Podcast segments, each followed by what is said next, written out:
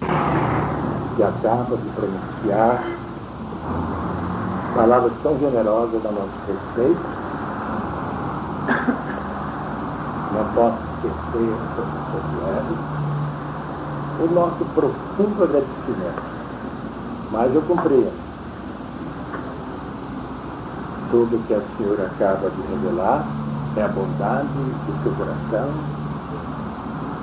esse trabalho, esse morejamento maravilhoso que aqui vem sendo realizado, cujo eco lá fora é intenso. Eu digo da mesma forma, é grande a nossa alegria de estar aqui presente, participando desse trabalho, pois há muito eu já deveria ter passado por aqui. Dito essas palavras, meus caros irmãos e irmãs, há cerca de um quartel de século, estamos nos dedicando ao trabalho do menor abandonado. Isso nasceu em mim devido ao pequeno conhecimento que tenho daquilo que se chama yoga, mas que levou meu coração a traçar a minha própria destinação na busca incessante de aliviar a dor desses garotos que vivem aos milhares em todas as cidades do Brasil, inteiramente entregues ao seu destino. Embora muitos possam afirmar que o karma deve ser queimado e que isto representa um estado de punição, eu nunca pude aceitar esse fato.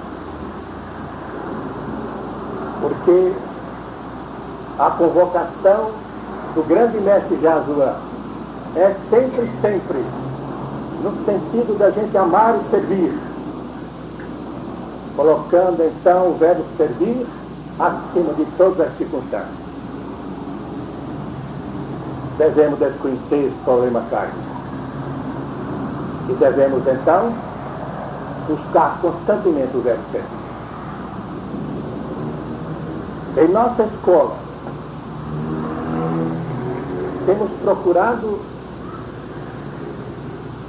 através das práticas constantes, aprender o manejo das poderosas forças anímicas que existem em nós e que precisamos de dar-las uma direção que leve todos nós ao encontro daquilo que chamamos alma divina, ou anjo solar, ou Cristo interno, há uma, uma nomenclatura enorme. Mas finalmente tudo busca aquele único ponto que é realmente de entrarmos em condições espirituais que nos possam elevar aqui mesmo e agora e não depois de termos exalado último suspiro, de termos praticado uma raça madre ou aquilo que nós brasileiros chamam de morte. Começamos assim, por essa coisa que vocês todos já conhecem, o andrógeno. Ou então aquilo que também chamam de respiração alternada. A respiração alternada é para nós, dentro da nossa escola, algo muito importante. Porque agora sabemos que quando temos uma respiração completa, levamos o oxigênio aos nossos pulmões e entregamos uma coisa e recebemos duas de volta, que é o dióxido de carbono e o nitrogênio.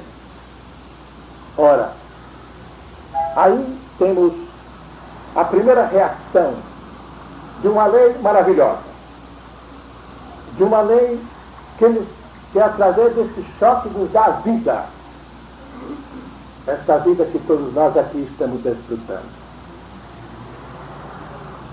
Por isso, consideramos o exercício chamado andróide da maior importância. Além dessa circunstância, desse choque nos dá vida. Embora que não tenhamos o conhecimento disso, enquanto não tenhamos penetrado profundamente em nós mesmos, no entanto, sabemos que não se precisa mais reter a respiração da maneira que se fazia antigamente, para o despertar daquilo que nós chamamos do muladhara, o famoso Kundalini, porque através desse exercício nós podemos realmente conquistá-lo em definitivo. Esse exercício ainda proporciona a cada um de nós uma pacificação completa do nosso sistema nervoso. Nós estamos vivendo uma vida turbulenta e ela é um desgaste contínuo em face das circunstâncias que cercam a cada um de nós. Precisamos então estar ativos. Temos um conhecimento profundo de nós mesmos. Não agimos como máquinas, mas dentro de um estado de absoluta consciência. E é esta interiorização que realmente poderá nos levar à vitória definitiva. Vou sempre repetindo o encontro com o nosso eu superior. Temos ainda, através desse exercício, obrigamos um disco chamado laríngeo, ou visuda, luz azul, com 16 pétalas. Obrigamos esse chakra a movimentar-se com maior rapidez e, consequentemente, esse chakra está ligado com aquilo que eu dou a maior importância e significação para mim e para a minha vida, que é aquilo que eu chamo de mãe divina. Esse esplendor de força e de energia, de coragem e de bravura no sentido superior, e que faz sem nenhuma dúvida, cada um de nós, pessoas profundamente felizes, porque o encontro de nós com essa energia espiritual leva-nos à mais profunda felicidade, ao maior bem-estar. Sou um adorador da Divina Mãe. Gosto imensamente nas horas em que medito de encontrar esta luz, de submergir nessa luz, porque sempre que saio de uma situação como esta, cada vez mais sinto uma imensa coragem de viver e de entregar o trabalho que me absorve todo o tempo. Porque quando nós nos entregamos completamente, sem ter passado, sem ter por vir, vivendo o agora, nós somos profundamente felizes. Talvez não seja muito fácil de início conseguirmos uma situação como esta. Mas, inegavelmente, quando a conseguimos, estamos já no céu, na plenitude da terra. Nós estamos aqui rolando nossos pés pelos caminhos da terra, mas sentindo a ternura nos cérebros e as emoções mais agradáveis no contato com os maravilhosos seres espirituais que nos dão a força e a energia para que possamos ser bons instrumentos da sua vontade. É bem verdade. No trabalho, no trabalho da yoga, há numerosos setores e a beleza da vida está nessa união, nessas palavras que acabamos de ouvir da professora Maria José, onde a gente sente a ternura de um coração que se emancipou das coisas do mundo para sentir na sua prístina natureza toda a beleza de uma espiritualidade superior. Disse para todos vocês, desculpe essa intimidade, disse para todos vocês que nós, em nossa escola, procuramos de início aquilo que chamamos andrógeno, ou seja, a respiração alternada.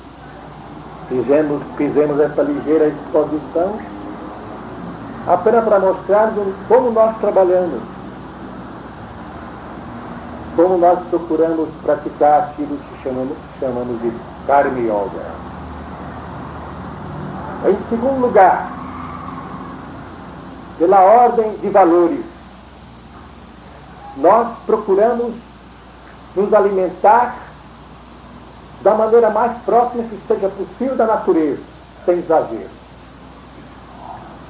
Porque se conduzirmos as coisas para o exagero, muitas vezes não temos a condição física, a capacidade interna de suportar aquilo que a nossa mente apresenta, muitas vezes como a sofisticação para não encontrarmos o caminho verdadeiro, o caminho autêntico.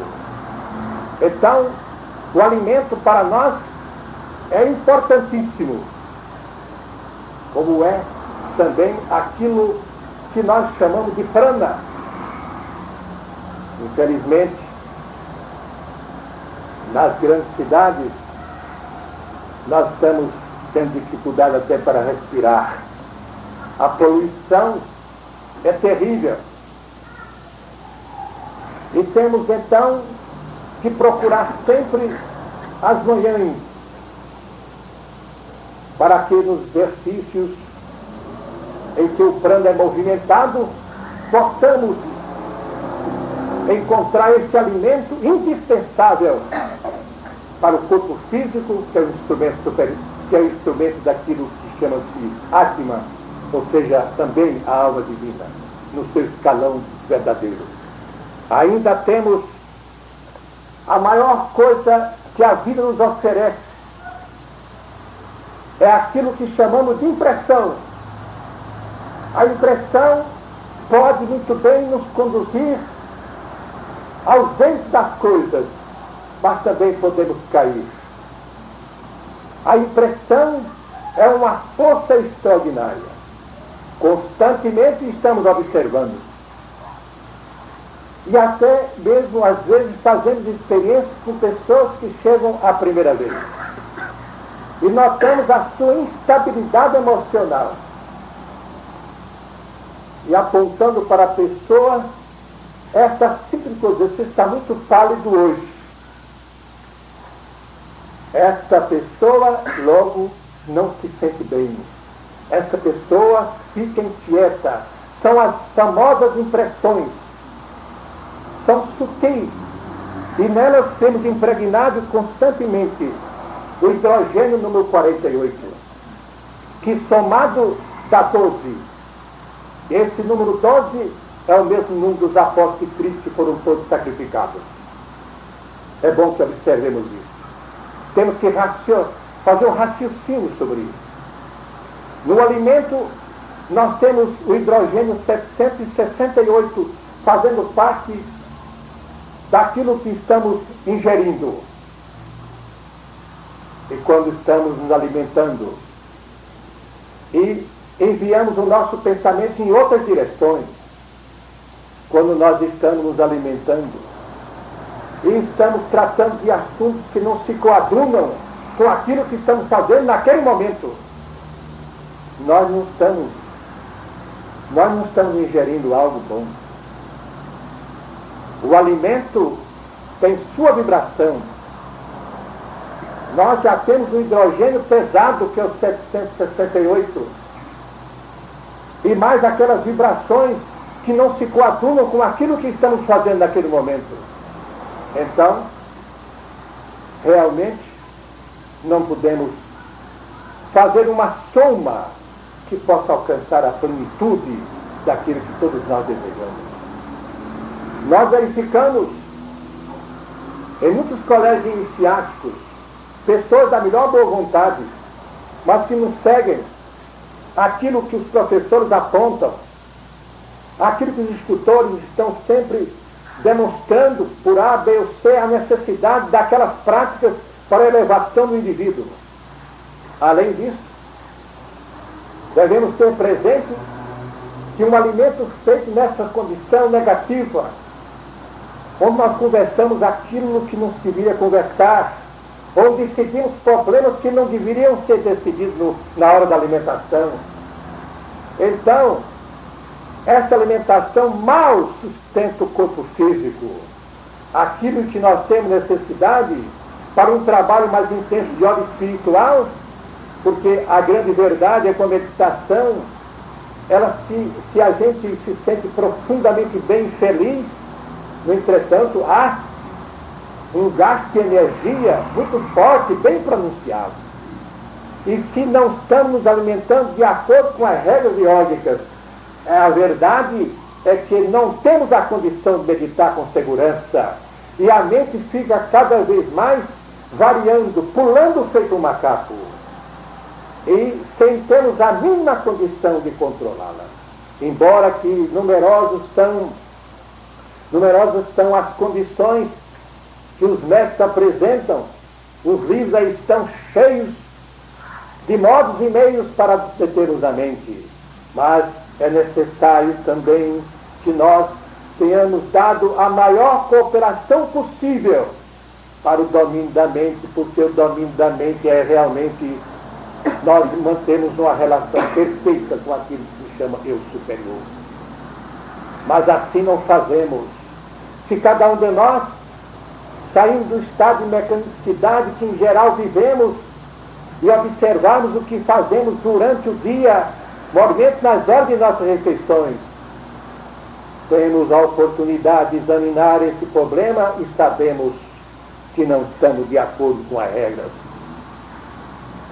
Ora, se todos nós que vivemos nesse plano, que temos que sabemos que existe coisa melhor do que estamos vivendo, que temos oportunidade de alcançar esses mesmos planos, todos aqueles que estão em contato constante com aquilo que nós chamamos de mestre da compaixão, a sua presença, o seu olhar, a sua palavra, tudo reunido indica perfeitamente que nós temos que evoluir, nós temos que crescer, nós temos que progredir, para então vivermos a vida que eles estão vivendo, a vida que eles oferecem, o conhecimento que eles têm para nos dar, conhecimento que não pode ser proporcionado a não ser que o indivíduo acompanhe um estado de evolução permanente e não fique sendo mecanizado, levado por vibrações alheias, onde você apenas reage, você apenas reage.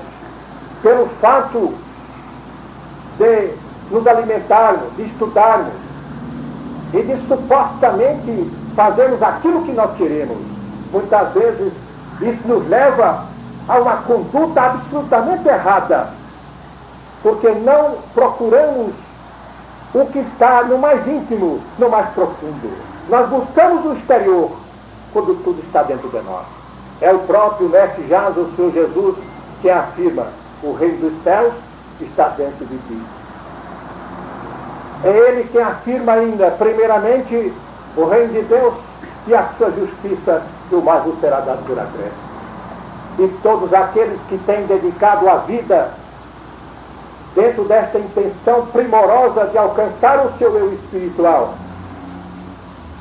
todos eles, e vocês devem ter observado isso muito bem, todos eles não dão essa importância que geralmente o homem do mundo dá às condições sociais, ao dinheiro, e a muitas outras coisas que os sentidos vivem fortemente em nós, nos impregnando a cada instante daquelas vibrações que são grosseiras para que nós possamos entrar em contato com os planos superiores. Isso não quer dizer que nós devemos nos afastar da vida. Não. Precisamos desse contato constante, porque é através dessa convivência com todos os elementos, sejam eles quais forem, e sendo nós, se pudermos ser realmente o exemplo da própria alma divina, que está centralizada em nós, organizando a nossa destinação, porque nos abrimos para ela, então podemos realmente atrair numerosas pessoas para esse campo de espiritualidade, no sentido de que elas experimentem aquilo que realmente é a felicidade e a paz. Esta paz que este mundo agora não está gozando. Esta felicidade que a maioria não sabe sentir. O medo da guerra, o medo de tudo que nos cerca. Cada um de nós cai dentro de uma fortaleza e não quer contar com mais nada, com medo, com receio. Então pergunta-se, onde há o medo a Deus? Existirá mesmo? Sinceramente, por aquilo que tenho vivido, pela convivência que, que tenho tido com muitos mestres, eu afirmo que onde há o medo, Deus não pode estar presente. Nós acreditamos na existência de Deus. E por que vamos ter medo? Ou estamos afastados dos famosos decálogos divinos, do famoso sermão da montanha, ou então estamos identificados com essas forças espirituais e temos que nos entregar ao divino para que ele governe a nossa vida.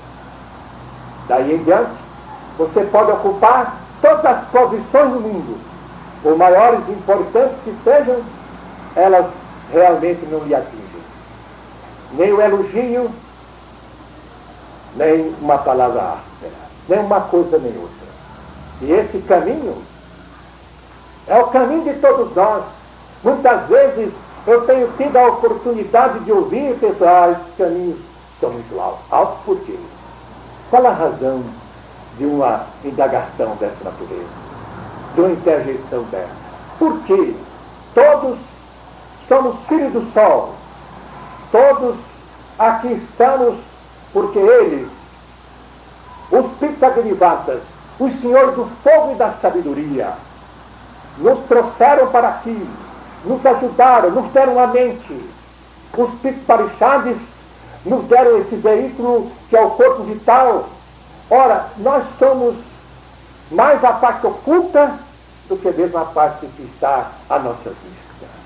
Então, o que necessitamos é de fé, é de confiança, é de trabalho, é de ação, é de procurar cada vez mais compreender a nós mesmos, para então nos atirarmos corajosamente no caminho que nos leva à espiritualidade superior. Todos nós sabemos que a terra é governado pela lei das oitavas, que são as notas musicais. Todos nós sabemos que somos governados por forças que chamam da Trindade. Tanto que a Igreja Católica tem Filho e Espírito Santo. Muita gente critica, mas isso é uma grande verdade. Não vamos entrar em detalhes da natureza, que levaria muito tempo. Nós temos a trindade hindu. E, finalmente, relembrando aqueles grandes sábios que, que, que lançaram aquele famoso, a famosa Vedanta, então eles também tinham, tinham o seu movimento de força de trindade. Não vemos nada na vida que não tenha a força da, da trindade presente. E não existe nada na vida que não esteja presente Dó, Ré, Mi, Fá, Sol, Lá, Si. Quando descobrimos isto, então o nosso poder espiritual, ele não vive mais desgarrado. Ele é poderoso. Porque quando você quer realmente alcançar alguma coisa superior, há dois propósitos que devem ser obedecidos. Primeiro, o respeito à lei. E segundo, esse conhecimento. E através desse conhecimento você vai fazer nesse nosso mundo tudo aquilo que você desejar, tudo aquilo que você aspirar. Porque a força da aspiração precisa encontrar o som. E o som, naturalmente, há de trazer também uma beleza de cor. Conhece, por exemplo, os valores da nota Si, que se relacionam sempre com os estados psíquicos superiores. Sabemos os valores da nota Fá, que é essa luta constante que temos de construir, de realizar no plano nós nos achamos aquilo que nós, aquilo que nos parece que é realmente uma coisa útil para todos, para a coletividade. Então essa nota é importantíssima para o desenvolvimento completo daquilo que nós queremos alcançar. Ora, meus caros irmãos, temos tudo nas mãos para crescer, para desenvolver, para viver feliz. Temos tudo nas mãos para sermos ricos, porque o indivíduo que é rico de espiritualidade, ele é rico de tudo. Ele, ele, ele obtém aquilo que ele quer, aquilo que ele deseja. Mormente, quando ele se torna instrumento de alguma coisa, quando ele está cada vez mais procurando dentro de si a maneira de se integrar no serviço do bem social. Eu volto a dizer, porque isso é uma questão que vive permanentemente no meu cérebro. Se nós todos, digo nós, no sentido, por exemplo, de todos os habitantes dessa capital, se nós realmente estivéssemos obedecendo a lei do Cristo, nós não teríamos menino abandonado, nós não teríamos menino com fome, nós não teríamos menino nas prisões, nós não teríamos esses quadros dolorosos, porque estaríamos obedecendo a lei divina, a lei do amor, a lei do entendimento, a lei do auxílio. Mas é realmente uma percentagem pequena em face do mundo que se preocupa com essas coisas. E é por isso mesmo que vivamos, vivemos constantemente observando que há um número de loucos espantoso em todas as capitais, em todas as grandes cidades. Os sistemas nervosos inteiramente fora dos seus lugares. E tudo isso é a falta espiritualidade. E a yoga é o grande remédio, é o grande medicamento para essas situações. Todo aquele que realmente obedecer às regras da yoga, ele estará livre dessas circunstâncias. Ele terá o seu sistema nervoso perfeitamente equilibrado. E como já, já afirmou, salvo engano, o próprio Freud, dizendo que não há doenças do sistema nervoso, há doenças mentais, a mente, a famosa mente, sempre a famosa mente, que dentro da minha compreensão, ela se apresenta em dois aspectos, o aspecto mais grosseiro e o aspecto mais sutil. Então temos que fazer a transformação do grosseiro em sutil, para então passarmos a gozar de todas essas coisas maravilhosas que existem realmente para todos nós. Vamos então, nesse instante, fazer algumas perguntas. Perguntas que se entrosam num desejo imenso de cada um analisar a si mesmo, de cada um observar a si mesmo. Compreende sua mecanicidade e compreende sempre que todos nós acreditamos que podemos fazer as coisas, que temos liberdade de fazer qualquer coisa que queiramos. Dentro do meu conhecimento, eu acho que isso é uma ilusão. E se observarmos atentamente o que estamos fazendo diariamente, basta no dia de hoje, quando formos para casa, e quisermos relembrar todos os acontecimentos daquele dia, não temos condição de relembrar. E por que não temos condições de recordar? Pelo fato de termos tudo ter sido feito de um modo mecânico.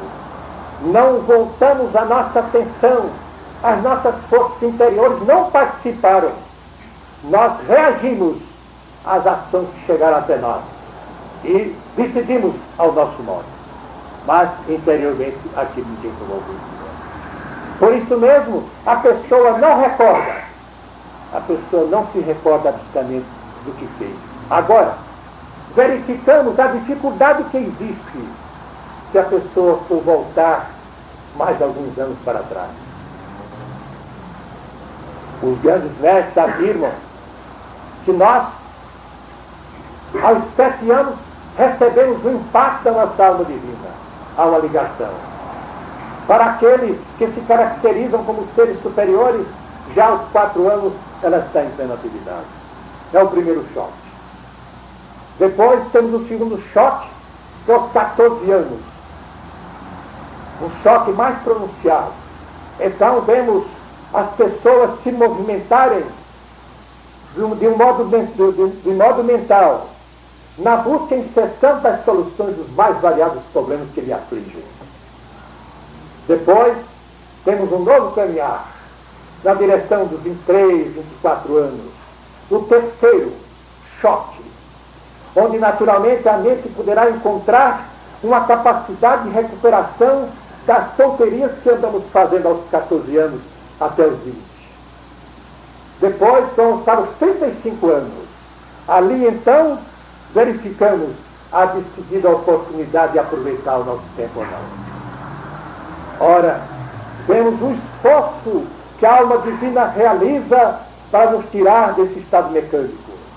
Um esforço enorme, porque ela precisa daquele instrumento para realizar aquilo que cada um de nós veio até aqui para cumprir e para executar. Que acontecem porque nós nunca estamos buscando o nosso interior. Quanta gente que chega lá e diz assim, eu estou buscando, é buscando o quê? O que é que você está buscando? Tudo que você tem de belo, sublime, maravilhoso, está dentro de você. Não busque mais nada. Ponha-se em ação, movimente-se, não no sentido egoísta, mas no sentido de colaborar com todos. Não condene ninguém. Deixa esse problema de condenar para quem não queira e possa fazê-lo. Você que está seguindo os caminhos superiores, negue-se a isto. Porque, antes de mais nada, você não tem a condição de julgar. Talvez é difícil a gente aceitar uma coisa dessa. Mas esta é que é a realidade palpitante que estamos vivendo. O que significa compreender sua mecanicidade? Significa que começa a dar-se conta que é uma máquina que reage às influências exteriores. Ela não atua, reage. Quantos lugares que a gente vai e a gente não se sente bem. Quantos lugares como esse que a gente sente que é um oásis, que aqui esta casa está defendida por aquilo que é de mais sublime do lado superior. No entanto, para compreender melhor isto, para sentirmos isto, é preciso que a gente esteja realmente cada vez mais procurando-se internamente. Certa vez, visitaram o mestre Ramakrishna, em seguida disseram que não via nada demais. Eles queriam ver. Não tinha condição de sentir o poderoso homem-amor, homem-ternura, Ramakrishna. Que nós qualquer um tivesse um pouco, um pouco de dificuldade, um mínimo de acordar, estaria junto dele sentindo feliz para o resto da vida nas recordações. No entanto, lá mesmo na Índia houve pessoas que ali chegou e não sentiu. Vamos admirar disso? Não. É o comum da humanidade. Enquanto nós não compreendermos se ainda não estamos diretamente ligados à nossa alma divina, enquanto nós não compreendermos que temos que observar os nossos atos diariamente para verificar o número de erros que cometemos, não para condenar, não, absolutamente. Apenas para verificar o quanto você dorme, o quanto a lua está ali influindo. Embora todas essas viagens técnicas e belezas do nosso mundo terrestre em busca da lua, a grande verdade é que a lua é a nossa sugadora. Não é bem, não é, não é bom, não é conveniente. É bom frisar bem isso. Não é conveniente, nem para aqueles que não creem em nada disto, que durmam com a cabeça exposta ao raio da lua, porque será sugado como um vampiro no, estudo, no estado vampirizando. É bom que experimente isso quando quiser, normalmente se estiver fraco a sua situação para se. Nós, como estamos constantemente negativos, também somos alimentos para a lua. A lua está perfeitamente entrosada conosco. Nós sabemos disso através das marés, através das plantas. Enfim, um mundo de coisas que, que acontecem e nós sabemos do seu perfeito entrosamento. Assim como a, a criação do absoluto começou, vamos dizer nessa palavra, Deus, e terminou até agora na Lua, onde temos 96 leis para serem ainda organizadas e cumpridas. A Terra vive com 48. E a nossa busca incessante é o número 12 que está do Sol. 12 leis apenas, nós vivemos com 48. Se nos rebelamos, não adianta. É a lei e a lei tem que ser cumprida. Se os homens querem, muitas vezes, o cumprimento da lei terrena, bem podemos avaliar o interesse que existe no cumprimento das leis espirituais. E tudo isto nós sabemos, mas ainda não temos aquela condição de levantar definitivamente para não aceitar aquilo que nós chegamos, chamamos de estado negativo. Qualquer coisa que nos acontece, que nos tira daquela conduta normal, logo nos assusta. E o primeiro pensamento que chega até nós não é aquele criador maravilhoso, não. É sempre o do negativo. Se um menino sai de casa, chega tarde, a mãe fica logo pensando um mundo de coisas que não estão acontecendo, que não vão acontecer. Mas são esses estados negativos que vão se acumulando na pessoa e que termina o próprio sangue, sangue venenoso. Ora, por que é que nós sabemos todas essas verdades e não procuramos praticar algumas delas? Pelo menos, a título de experiência, será que estamos satisfeitos, estamos alegres estamos felizes nesse mundo? Temos tudo? Bom, se tem tudo que eu duvido, então, porque quando nós temos tudo nesse mundo, tudo, tudo, não viemos para cá. Não precisa de bastante. Quem vem para aqui tem contas para ser afetadas.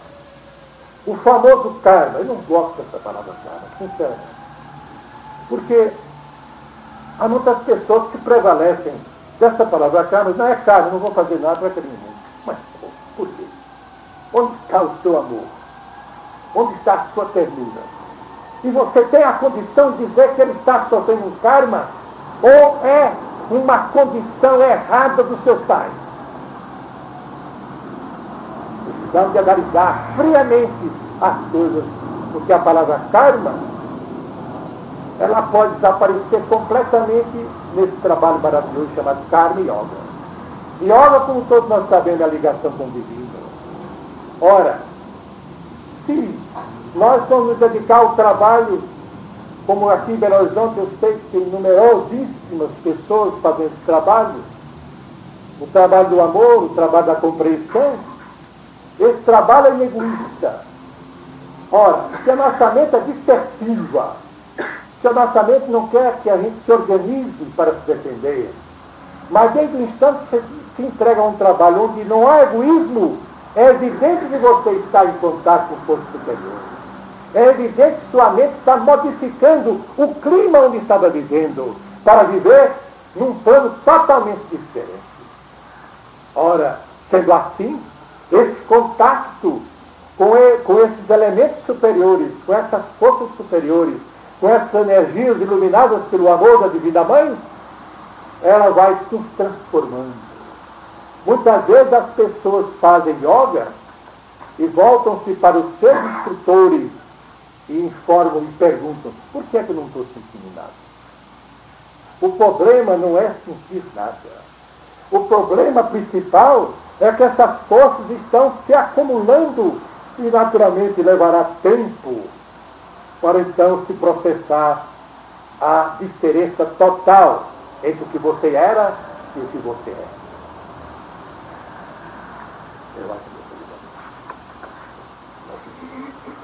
Aqui vamos procurar dar um encerramento ao que estamos delineando para informar-lhes que essa prisão psicológica nós temos que definitivamente nos afastar dela. Há tudo para isso. A yoga é o centro da, dessa grande Maravilhosa yoga, que nos proporciona um, uma realidade ainda aqui e agora. Antigamente dizia, para você alcançar o céu, bem, o céu é um problema de estado consciente. O céu, o tinha que morrer primeiro. Agora não. Uma nova fase, um novo movimento no mundo. O céu poderá ser vivido aqui e agora, que são estados de consciência. Nós podemos estar palmilhando os caminhos da terra como Jesus palmilhou, e tantos outros mestres. No entanto, verificamos que nós estamos naquele instante sendo orientados. Ora ouvimos uma voz do plexo solar, que é um centro de energia maravilhoso. Ora estamos ouvindo dentro do cérebro ressoar aquela voz. A voz que guia, a voz que nos condena, a voz que aquece, a voz que nos, nos eleva cada vez mais a sentirmos aquele oxigênio maravilhoso nas coisas superiores. E sentimos cada vez mais em nosso coração o ímpeto de continuar naquela estrada, para dentro daquele objetivo traçado, para que então não somente possamos fazer a nossa felicidade, mas a felicidade de todos aqueles que chegam à nossa porta. Esse é o anseio do verdadeiro yogi, é o de dar-se, dar-se completamente, porque não há nenhuma preocupação do que possa acontecer. Quando nós quando nós estamos entregues ao, ao amor de nossa mãe terrestre, nós sentimos um grande impulso, porque aquele amor faz com que a gente se levante cada vez mais para a realidade da vida em todos os seus sentidos, em todas as suas variantes. Aquele amor se concentra em nós e nos faz profundamente felizes, porque na nossa mãe nós encontramos aquele aconchego que não encontramos em outra parte. Encontramos a doçura daquele olhar, que faz muitas vezes nos lembrar o Maharishi, daquela profundidade, que parece que não é mais o olhar de nossa mãe, é o olhar da própria, do próprio eu superior, da alma divina, que em explosão de luz procura nos guiar, para que nós possamos sentir cada vez mais a beleza espiritual. Agora avaliemos. Avaliemos o amor da Mãe Universal, da Mãe Shakti, que se dividiu em quatro parcelas, em quatro grupos, em quatro raios diferentes, para servir a todos nós, para que nós possamos sentir a alegria cada vez mais contagiante desse amor e desse trabalho que ela nos fecunda para que nós possamos realizar. Vemos no nosso tempo de Mahasaravati que a mãe do amor é a mãe do trabalho. Nós, quando estamos em nossas meditações, nós sentimos muitas vezes a sua presença e esta presença é significativa, é profunda, esquecemos tudo. Os sentidos desaparecem para nós gozarmos perenemente aquela coisa maravilhosa que é o estado superior. Ah, meus irmãos, quando todos nós estivermos nesse mesmo campo da glória do Senhor, quando nós estivermos cada vez mais sentindo de perto aquilo que nós chamamos da Mãe Divina, quando nós sentimos bem pertinho de nós, a beleza, o exemplo e o amor dos mestres da compaixão. Aí, a esta altura, nós também sabemos valorizar o trabalho da mulher, o êxito da mulher, porque ela é legítima representante do poder divino, desse poder que nós chamamos da Mãe Sakti, porque é ela que nos coloca no mundo, pela, pela sua maravilhosa ação, que só Deus sabe como se opera, embora a ciência tenha dito muitas coisas a respeito. A mulher é realmente a, na profundidade de sua ação em casa, no trabalho, aonde estiver, aonde estiver a situação. A mulher vai subindo cada vez mais nos degraus da vida para arrastar o ser humano através de um amor puro, não amor sexo, amor puro, amor na sua essência, amor que dá e não se pede nada de volta, amor que é o entrelaçamento perfeito entre o céu e a terra. Felicidade para todos vocês.